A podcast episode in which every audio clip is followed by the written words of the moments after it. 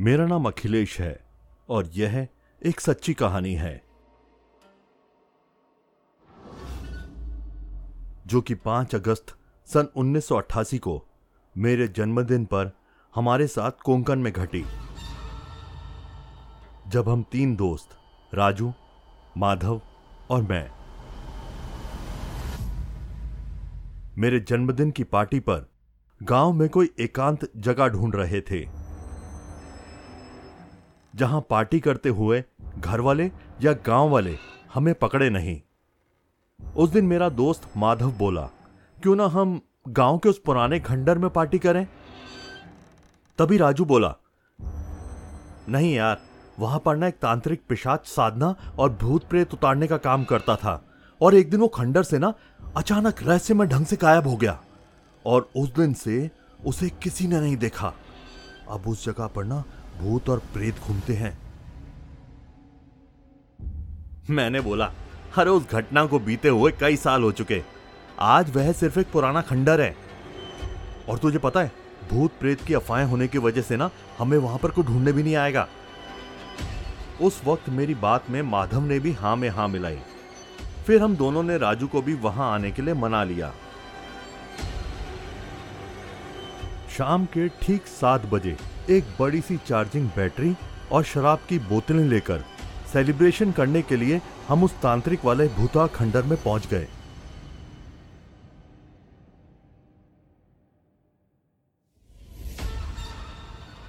तब मैं और माधव भूत प्रेतों पर यकीन नहीं किया करते थे। उस शाम हुआ ये कि जब मैं हमारे ग्लास बना रहा था, तब माधव रेडियो पर धीमी आवाज़ में गाने लगाने में व्यस्त था और राजू डर के मारे उस भूथा खंडर में इधर उधर देख रहा था।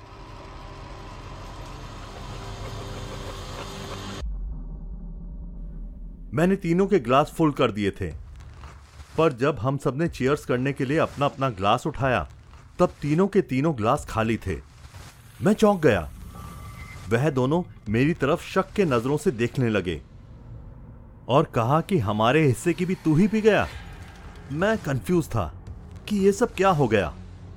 गुस्से में मैंने माधव को कहा, अब तू ग्लास भर और राजू, तू इस पर नज़र रख। उसने मेरे सामने फिर से ग्लास भरे। पर जब फिर से हमने अपने ग्लास उठाए और चेयर्स किया, तब फिर से तीनों के तीनों ग्लास खाली थे। यकीन करो, हम सब की फट के हाथ में आ चुकी थी। माधव और मुझे पसीना छूट गया। राजू का तो रोना निकल गया। फिर हमें भी यकीन हुआ कि राजू की बात सच थी। खंडर में सच में कोई भूत प्रेत का साया है। फिर हमने सारा सामान उठाया और खंडर के बाहर निकलने के लिए सरपट दौड़ लगाई। और लगभग 20 मिनट तक हमें बाहर निकलने का कोई रास्ता नहीं मिल रहा था। फिर भी, कुछ भी करके हम उस भयानक जगह से निकल नहीं पा रहे थे। मानो किसी भूल भुलैया या कहो तो छलावे में फंस गए थे। हम बार बार चक्कर काटकर एक ही जगह पर पहुँच जाते थे। तब भागते भागते माधव को किसी ने धक्का देकर ज़मीन पर गिरा दिया। उसे धक्का खाकर ज़मीन पर गिरते हमने देखा। उसी वक्त उसके हाथ से एक बोतल ज़मीन पर गिरकर टूट गई और शराब ज़मीन पर फैल गई।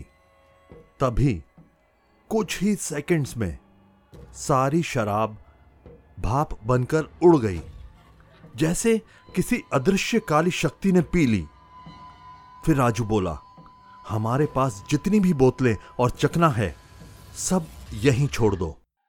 हमने वैसा ही किया।